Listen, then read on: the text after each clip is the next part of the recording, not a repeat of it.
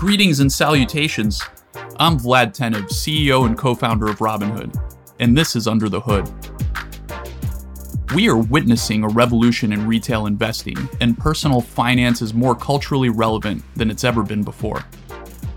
Amidst all this, new questions are emerging about how our financial system works and how our system needs to evolve to better serve the people. Through a series of interviews with some very innovative principal thinkers, we'll be lifting the hood on the world of investing, unpacking some of the most complex topics facing the financial industry, and having some fun along the way. We hope you enjoy it.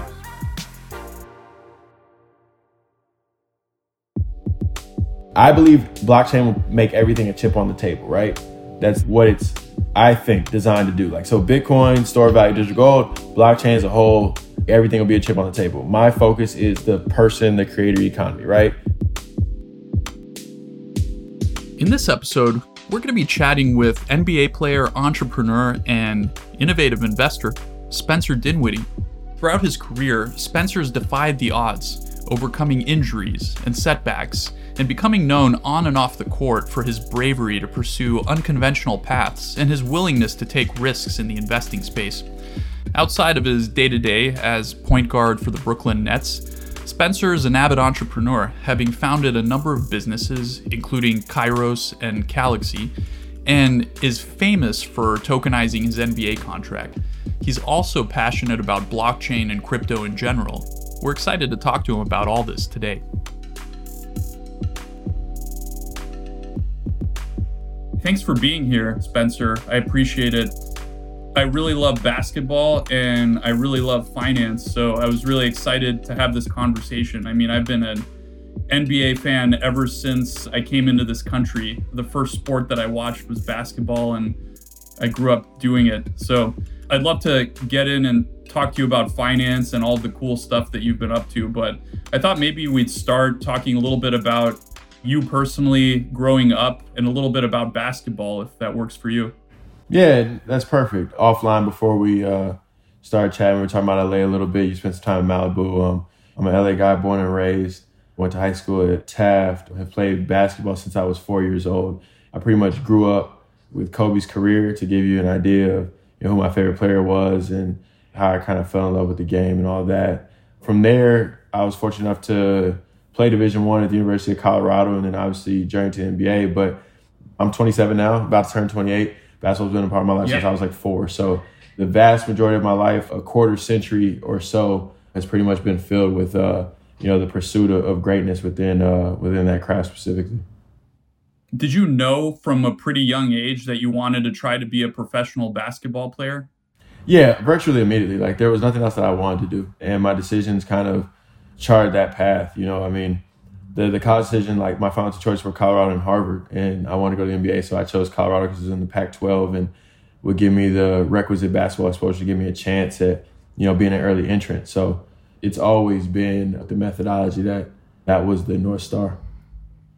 Yeah, one thing that I noticed when I was looking at your numbers is you've had some challenges, right? It wasn't like you were McDonald's All American, averaging 20, 30 points a game, 10 rebounds a game it kind of took a while and you had steady improvement year after year.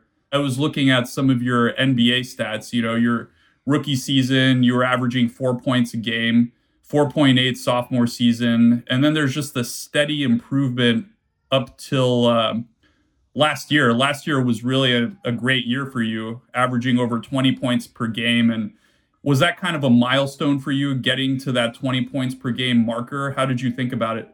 I would say so. There, you know, those are one of the goals you set forth as a child, and you know, you say, "Hey, I want to be a 20 point game scorer in the league. I want to win championships." Like, there's a lot of things that you kind of think about and want to do.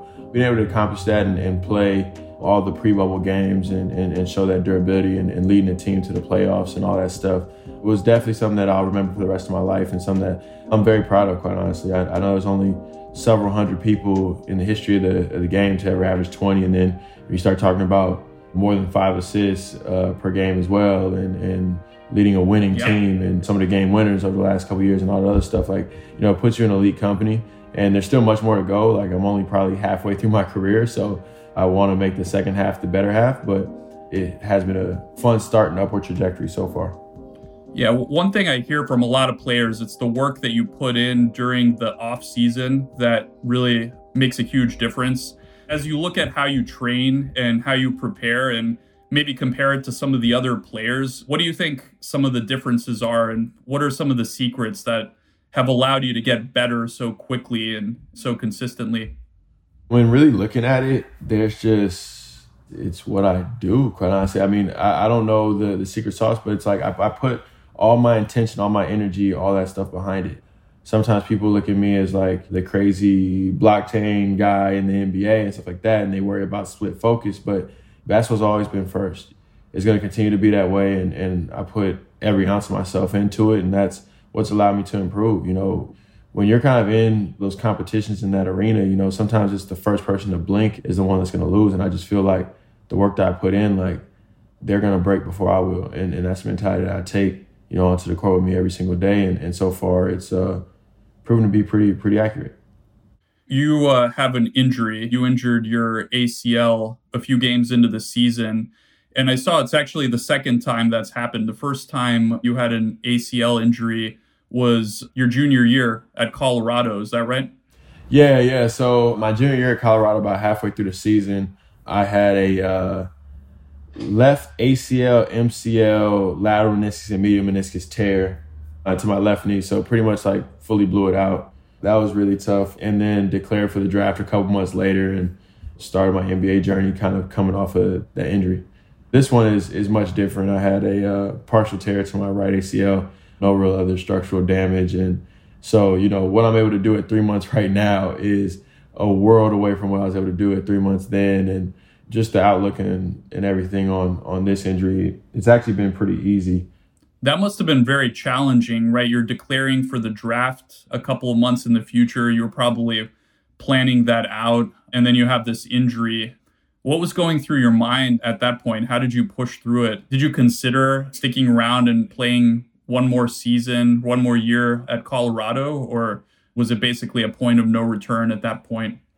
Yeah, I mean, shoot, when I initially got hurt and and heard the doom and gloom stories and all that other stuff, I definitely thought about returning. I thought that was kind of my only option, and, and that was one of the things that was the most heartbreaking because I had played myself to a point where I could have left after my sophomore year, but I went back yeah. just to try to improve my draft stock. Wanted to be, you know, high first round, and with the way the season was going, my third year was playing my way into that type of conversation. We, I believe, it only lost two games at that point. We are really rolling, so you know, it seemed like the the dream might have died it was the mental battle early that was toughest. And when I got through kind of the acute phase of the injury and, and started to evaluate whether or not um, I could go to the draft or not, you know, to hear the feedback that I was going to go in either low first or early second, but I wasn't going to go undrafted, like somebody would take a chance on me. I felt like, you know, if somebody takes a chance on me, I get in their gym, in their arena with the way that I work and the confidence in myself and my ability to play the game, then I'm to make it happen. And that's kind of how I bet on myself. One of the times I bet on myself, and you know it was a rocky. It wasn't easy. It wasn't like I just took off immediately. I, I had two rough seasons in Detroit. Got traded to Chicago, got cut, and then signed to Brooklyn, and that's when kind of I feel like my career really started. You know, but it's all part of the learning curve and the journey. I read that you had some interesting advice around getting through some of these difficult moments. I think you said either you know you can do something about it, so you do, or you realize you can't do anything about it and and you let go. Tell me a little bit more about that philosophy. It seems very wise. Thank you, thank you. To add context to the let go, it's it's more so me talking about the mental struggles of the anxiety, right? Like I'm never really a guy that says let go of the rope, right? If you want something, you fully believe in yourself and you want to go chase it, chase it, you know, and it's not on me to judge, it's your life. I want you to live your life to the best of your ability. And the only person that can really define that is you. You know what I mean? But when talking about the mental struggles of things, because people ask that, especially relating to the first injury and and now obviously to the second, I look at it very simplistically.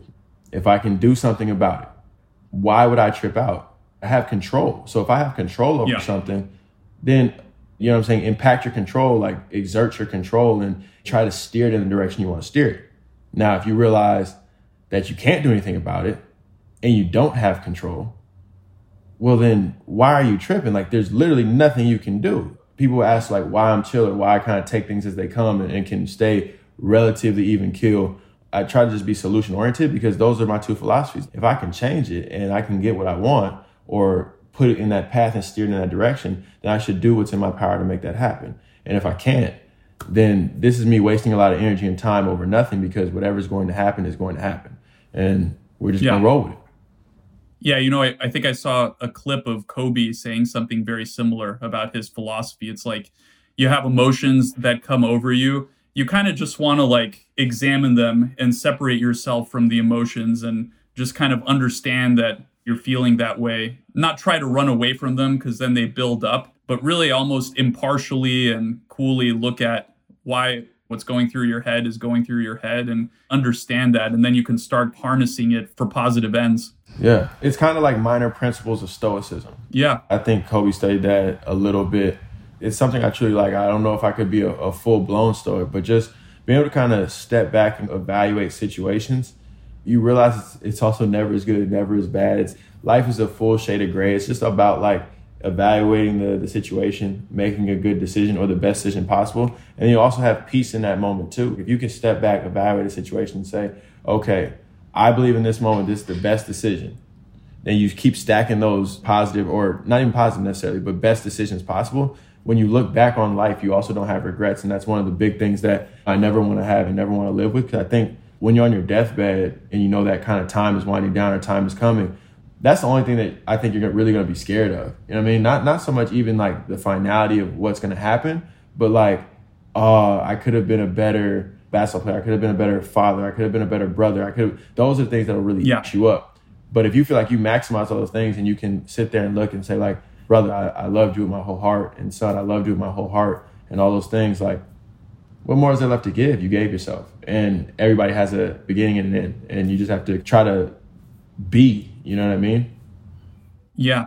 I've read a whole bunch of Stoic philosophy. And what I found really interesting about it is it certainly helps you cope with some of the negatives, but but also the positives as well. I think there can be a lot of disappointment when you go through positive life events. You set this goal for yourself whether it is, you know, being a 20 point per game scorer or hopefully someday winning a championship. And then you get there and maybe for a day you're really excited about it. But then after that it's over and you're like, okay, what next? I set this goal and I thought that I'd be happy. And you kind of revert to that baseline feeling and they teach you to to appreciate some of the positives and take pause and kind of imagine what your life would be like if you don't have that, like this negative visualization, and really meditate on that, which I thought was pretty interesting.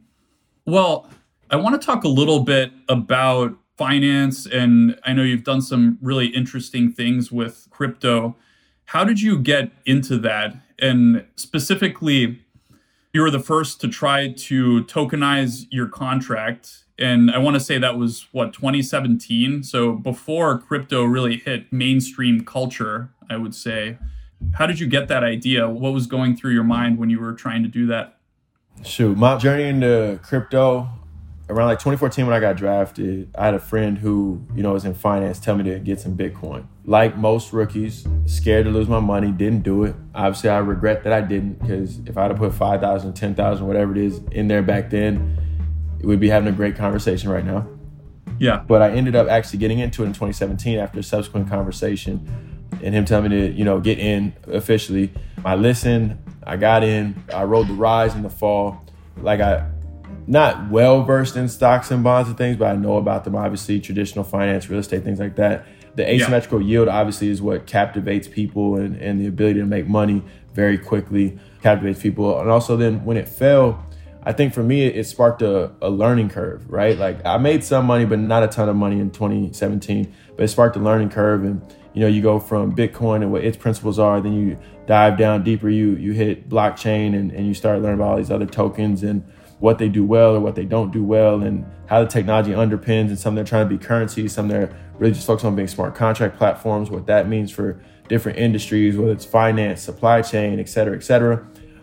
And so basically, I took all that stuff that I started to learn and tried to apply to my industry and say like, okay, what way are we going or, or how can this benefit the basketball realm and the broader entertainment industry as a whole?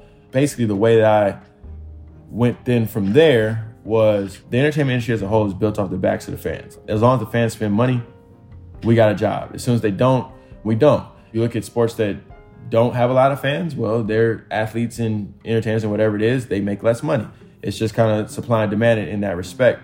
So, and what do the fans want? Yeah. They want to be as closely tied to the experience as possible, as closely tied to their favorite athlete, et cetera, as possible. That's really where the idea came from. And I started on that journey in, I want to say like late 2018, that I started down that path and that journey of tokenizing my contract. Successfully did 10% of it last year, so in 2020 during the pandemic, and have just embarked on this complete creator economy. Where We were trying to liquefy illiquid assets as it pertains to the person. So whether that's intellectual property, a sports contract, interactions, whatever it is, I believe blockchain will make everything a chip on the table, right? That's what it's I think designed to do. Like so Bitcoin, store value, digital gold, blockchain as a whole, everything will be a chip on the table. My focus is the person, the creator economy. Some people will be real estate or whatever other demographic or piece of whatever it is that they want to focus on, but mine is the creator economy. And so with that being said, that's uh, what my new app is designed to do. That's just my full focus. And how does it work? Tell me a little bit about the new app. Yeah, so obviously I, I tokenized my contract and put a stamp on the fact that you can do securitization with blockchain technology, being a little bit future focused, yeah. things like that. My app called Calaxy, the creator's Galaxy, so Calaxy with a C. Essentially, what we do right now is if you look at social medias, you have the traditional layer ones, and that sounds kind of blockchainy because it's layer ones, layer twos, dApps, whatever. But you have your traditional layer ones, Facebook, MySpace, Twitter, Instagram, like the real pillars of the social media community. People gain these followings, they do different things, and then you have these layer twos that focus on monetization. So you have Cameo, OnlyFans, Clubhouse, Patreon, things of that nature, whether it's subscription based, Dropbox content, et cetera, et cetera, video messages, all that to start, we want to kind of swallow the layer two. We want to provide a comprehensive service that does all of those layer two features, and you interact with your favorite creator through their own personal creator token. If you look at the rallies and the Rolls and, and people like that right now, they provide a platform to create a token, but then there's really no utility or use for it. People are trying to create use cases and utility for their token, you know what I'm saying, singularly. We feel like in our ecosystem, you already have these interactions baked in and in that app and in that seamless kind of construction so you can have this type of flow, right? Once, you know, you kind of conquer that field is when you start to make token models more dynamic and you start to unlock some of the blockchain underpinning, you start to show people marketplaces, NFTs, things of that nature moving forward why does it have to be on the blockchain this product what does the blockchain allow you to do that you can't do with a traditional server based model for example yeah so in going forward right so we're looking at like phase two phase three right so you're looking at securitization, which is more effective on the blockchain. You're looking at NFTs, right, where you start doing memorabilia, provable scarcity, all those things. Then you start doing like dynamic token pricing within the marketplace with like bonding curves and things of that nature. Like all those things. So phase two, phase three, phase four, all need it. And so we introduce it very lightly yeah. in phase one, where our creator tokens are pinned to a dollar. So it's very easy. It's like buying a gift card almost, right? And it's just a very easy kind of education process. So phase one, you don't need it, right? But if we did phase one without it and then tried to shove all this blockchain in your face, phase two, phase three, then everybody's gonna go, whoa, like why is the app changing? What's going on? Versus like yeah. you kind of half stepped them in even when it's not necessary, but knowing that phase two, phase three, and et cetera are coming. And it makes it more seamless of a transition from a psychological perspective.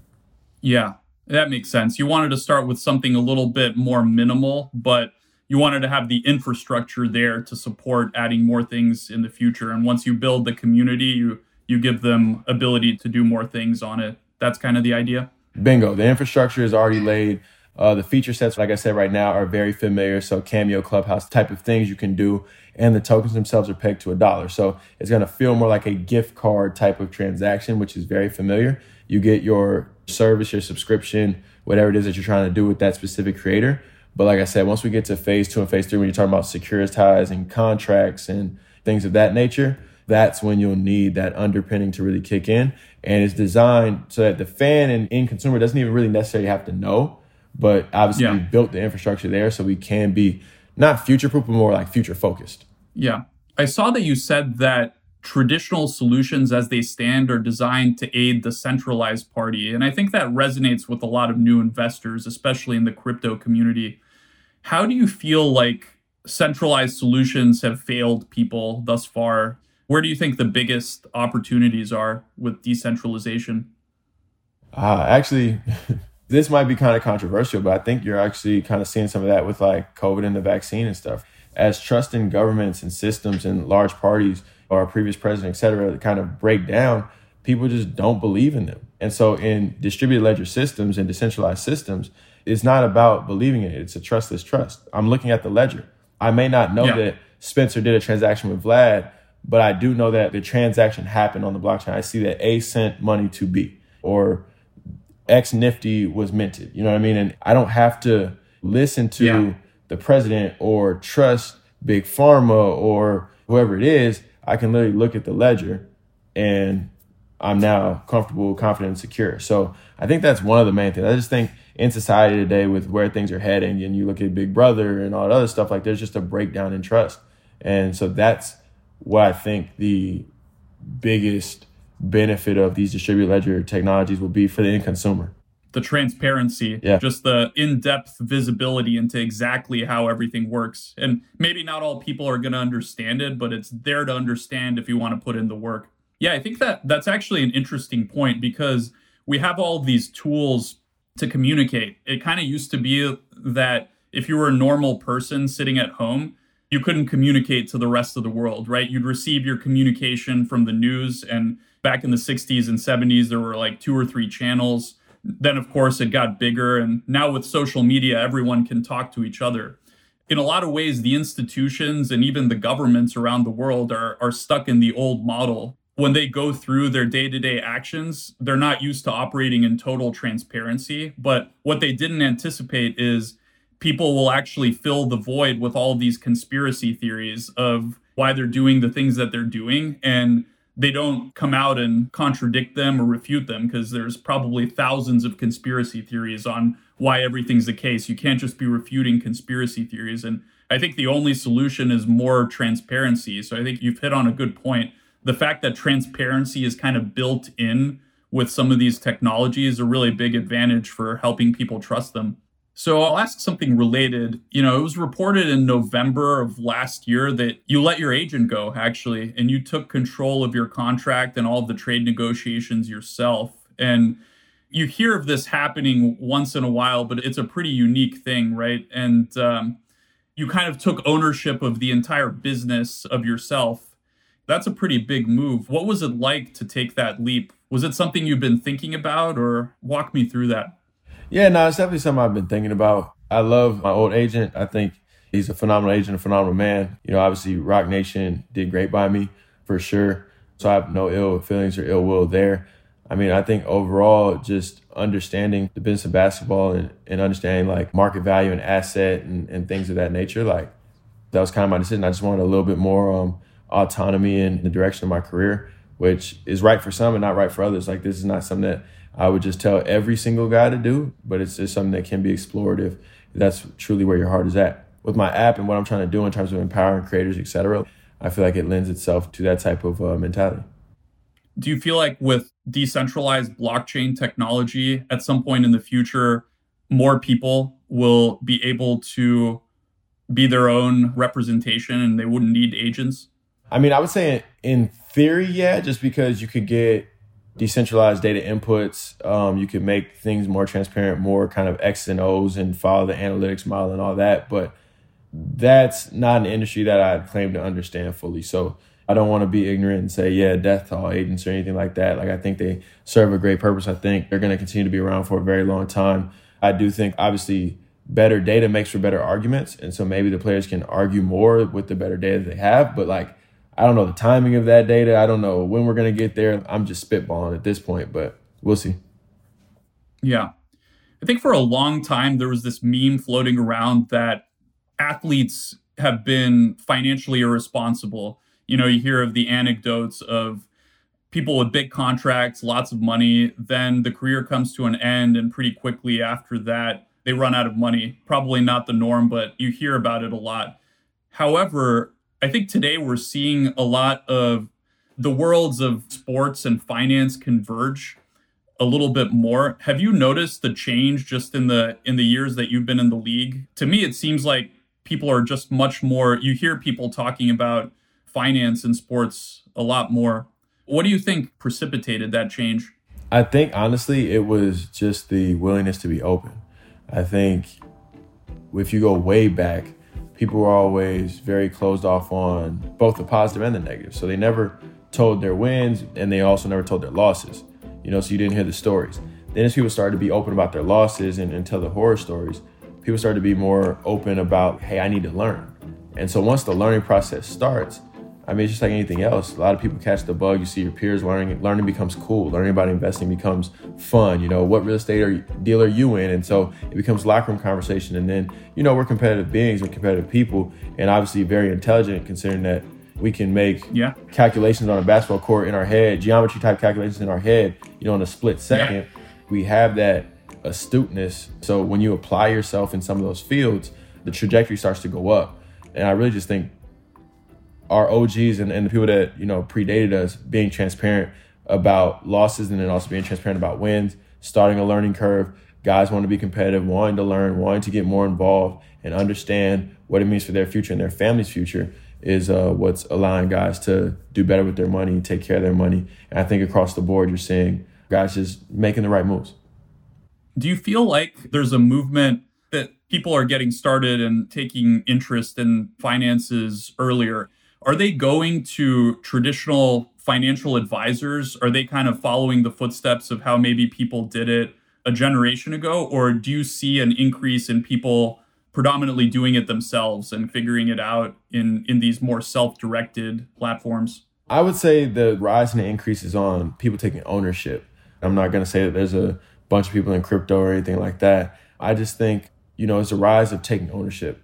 So you can get a Robinhood, you can get on some of these apps, and maybe with a little bit of guidance, you're putting some of your discretionary budget over there and you're trying some of this stuff on your own with two or three percent of your wealth. You might have your financial advisor manage the large portion because you're now learning on one of these apps. You're also watching him in a different manner. You're not just saying, here's the money, whatever. That's where everybody's getting a lot better just from the beginning of like, hey, look, I can trust you, but I'm still to watch you. I think in the past, sometimes yeah. people just gave the money and said, all right, well, we'll see. It's important. And I know some guys make a ton more money than me. And I know some guys make so much money it's hard for them to track. But in theory, if you have, let's call it three, four sources of income, if you just check your account balance, you know what I'm saying, when those income sources are supposed to drop and you have a rough idea in your head of where you're supposed to be at, if you're not there, you just have to tell them to prove to you why you're not there. You know what I mean? That takes a once a month or once every two week check in. You know what I mean? You take 30 minutes to an hour and just say, all right, I think I was supposed to have $1,000 in my account. Why do I only have 750 And if they said, well, remember you bought those headphones for $250, you yeah. say, oh, okay, I should only have 750 But if they can't prove that to you or, or tell you why that charge is on your card, then there you go. And that's the most basic version. I feel like guys are doing a lot better of those type of check-ins versus just saying, "Oh, my guy has my money, don't worry about it." Yeah, that's a very good point. And I think some of these new platforms have also made it easier to track what your financial advisor is doing. So you can have your account, you can look into your account on your on your app wherever you go. You get the notifications that tell you what's going on and it's just a heightened level of visibility and transparency. So that's a very good point. I want to talk a little bit about Top Shot as well. So Top Shot's kind of taken uh, the internet by storm in the past couple of weeks. I also read that you were an investor in the company that created it. So Dapper Labs. Why'd you decide to make that investment?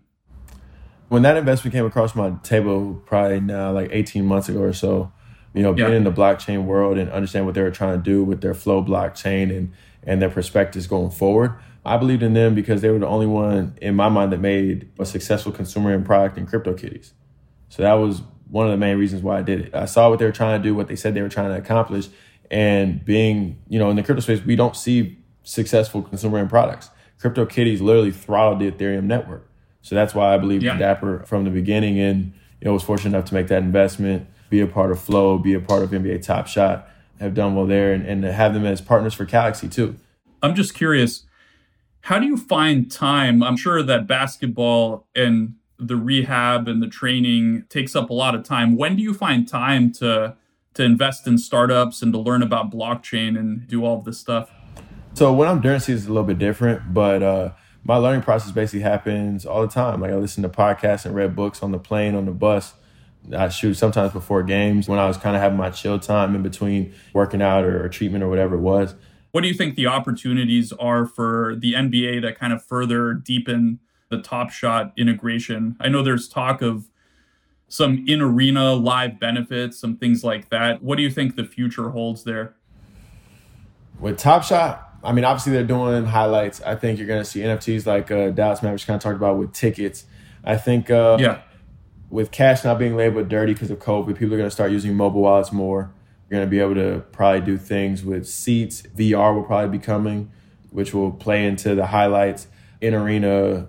That's the thing. Like NFTs, blockchain, VR are really kind of only limited by the imagination of people that are building and the limitation is only on what the end consumer decides they want.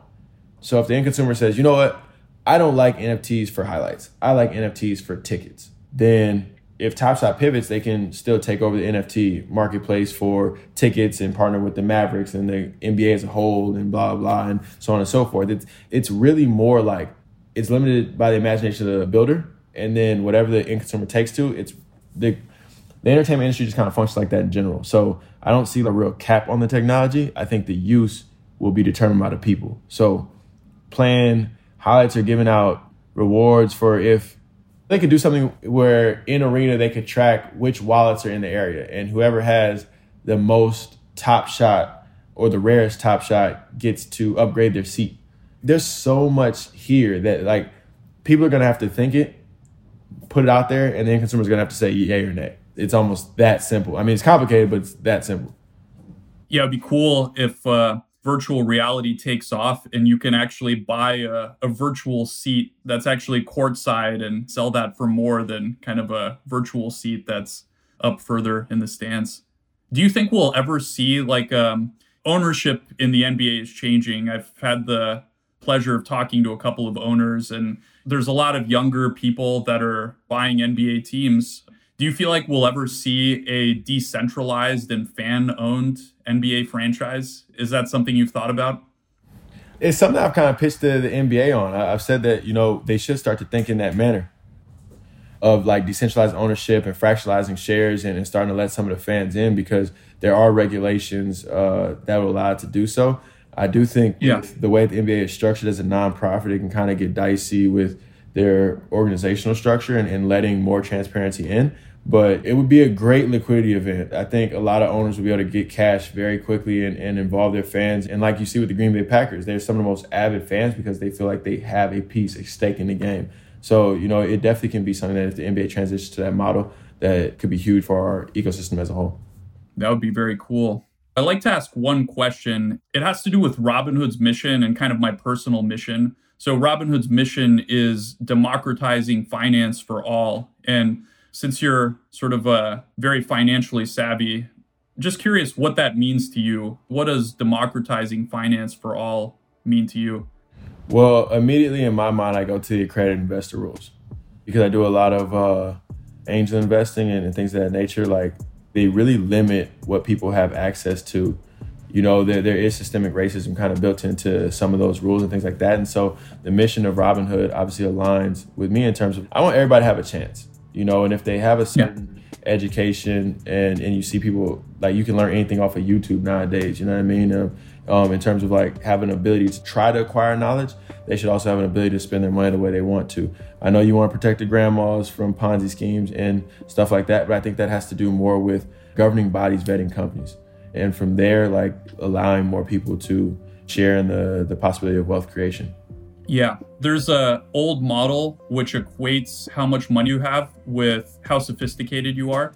The accredited investor rule is one example. Then you have day trading limitations where if you have $25,000 for example in a brokerage account or above, you can day trade as much as you want. and if you don't, you're limited. I think the the explanation is that's the threshold whereby we judge sophistication, but like you mentioned, some of these things can have negative effects regardless of whether they're intended or not of keeping people with less means outside of the market. So I, I agree that's an extremely important point and something that needs to evolve. I agree with you 100%. Cool, man. Well, thank you for your time. It's been really awesome uh, getting to know you and having this conversation. And uh, hopefully, we'll we'll chat again sometime in the not too distant future. Definitely, I'll be down. I can't wait. Be well. Thank you, brother. Appreciate it. This has been an episode of Under the Hood. Under the Hood is produced by Sound Made Public. Original music by Eric Zeeler and Blue Dot Sessions. If you enjoyed this episode, subscribe to Under the Hood on Apple, Spotify, or wherever you get your podcasts. Be well. The opinions expressed are those of the guest speaker and not necessarily those of Robinhood or its affiliates. The podcast is provided for informational purposes and not a recommendation of any security or investment strategy. All investments involve risk, and loss of principal is possible. Robinhood is not affiliated with the guests or their companies. Robinhood Financial, LLC member SIPC, is a registered broker dealer. Robinhood Securities, LLC member SIPC, provides brokerage clearing services. Robinhood Crypto, LLC, provides cryptocurrency trading. All are subsidiaries of Robinhood Markets, Inc., which is also the distributor of this podcast. Robinhood Crypto is licensed to engage in virtual currency business activity by the New York State Department of Financial Services.